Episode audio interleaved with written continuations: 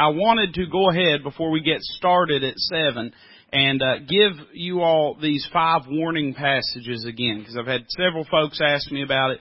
I've also had some folks that have mentioned wanting me to explain in a little more detail what we mean when we say a warning passage and when we also say a parenthetical passage. Um, something I've always found when I've studied through the book of Hebrews is there is something admittedly sort of disconnected in the way that the argument is laid forth. It'll be following along a certain trajectory of thought, and then it's like in a jarring way, all of a sudden you find yourself somewhere else. It's like you're driving on the interstate and all of a sudden you find yourself in another town you wasn't planning on being in. You're thinking, how did I get here? Uh, why am I here?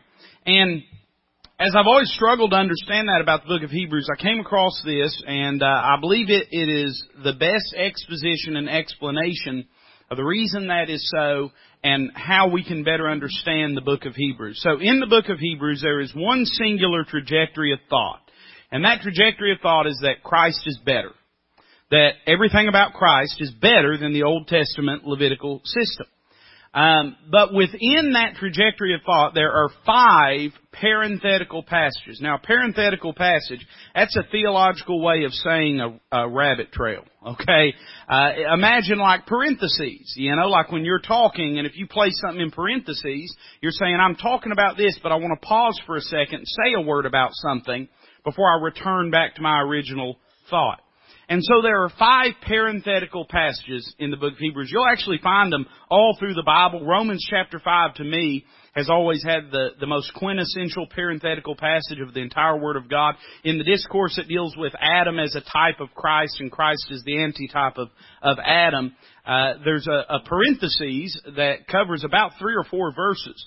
Uh, and if you, as you read through that, if you'll read, skip over that parentheses portion, uh, and then go back and read the parentheses portion included, it'll help clarify a little bit of uh, of what you're reading. Well, there are five of these passages in the book of Hebrews, and I want to give each of them to you. I want to give you the verses, and I also want to give you a little title that a commentator put to them that I think is pretty uh, descriptive. So, the first of these warning passages is uh, in chapter two, verses one through four. Hebrews chapter two, verses one through four. Hebrews chapter 2 verses 1 through 4. And the title that he gives to it is Disregarding the Salvation of God. Disregarding the Salvation of God. Disregarding the Salvation of God. Now the second one, it goes from chapter 3 and verse 7 all the way down to chapter 4 and verse 13. So from chapter 3, verse 7, all the way down to chapter 4, verse 13. That's chapter 3, verse 7, all the way down to chapter 4, verse 13. And the title that's given to this one is Disbelieving the Sufficiency of God. Disbelieving the Sufficiency of God. Disbelieving the Sufficiency of God. The third one is found, it goes from chapter 5, verse 11, all the way down to chapter 6, verse 20. From chapter 5, verse 11, down to chapter 6, verse 20. I'll give that to you one more time. From chapter 5, verse 11, down to chapter 6, verse 20. And the title for that is Discrediting the Son of God discrediting the Son of God. I'll give it to you one more time. Discrediting the Son of God. The fourth one is actually we're going to be covering it tonight. It's in chapter 10. It goes from verse 26 down to verse 39. Chapter 10, verse 26 down to verse 39. Chapter 10. Chapter 10 verse 26 down to verse 39. And the title for it is Despising the Spirit of God. Despising the Spirit of God. I'll give it to you once more. Despising the Spirit of God. The last one goes, it's in chapter 12, and it goes from verse 15 down to verse 29. Chapter 12, verse 15 down to verse 29.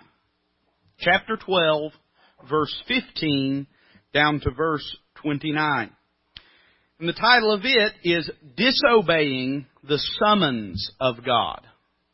Disobeying the Summons of God.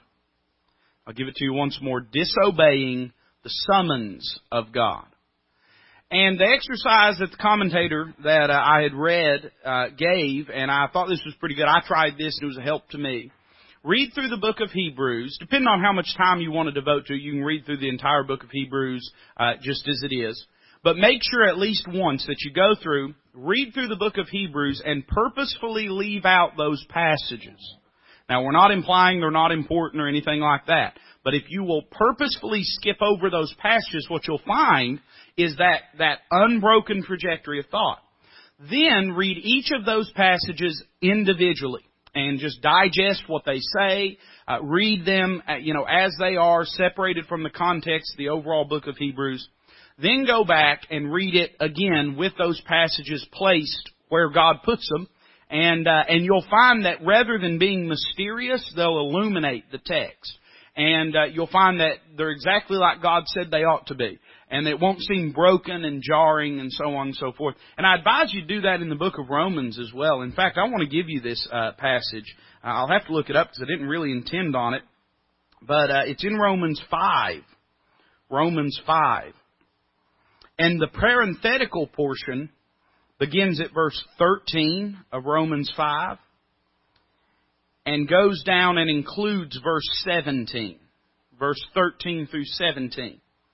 And what I'd advise you to do, you ought to read Romans chapter 5, the entire thing, then go back and read that passage by itself. Uh, you know, read it without that passage in there, go back, read it with the passage. and you'll find um, a singular, unbroken train of thought there, and it'll help you to understand both the parenthetical portion and the, the context of it, the passages surrounding it, and, and the entirety and whole of that passage.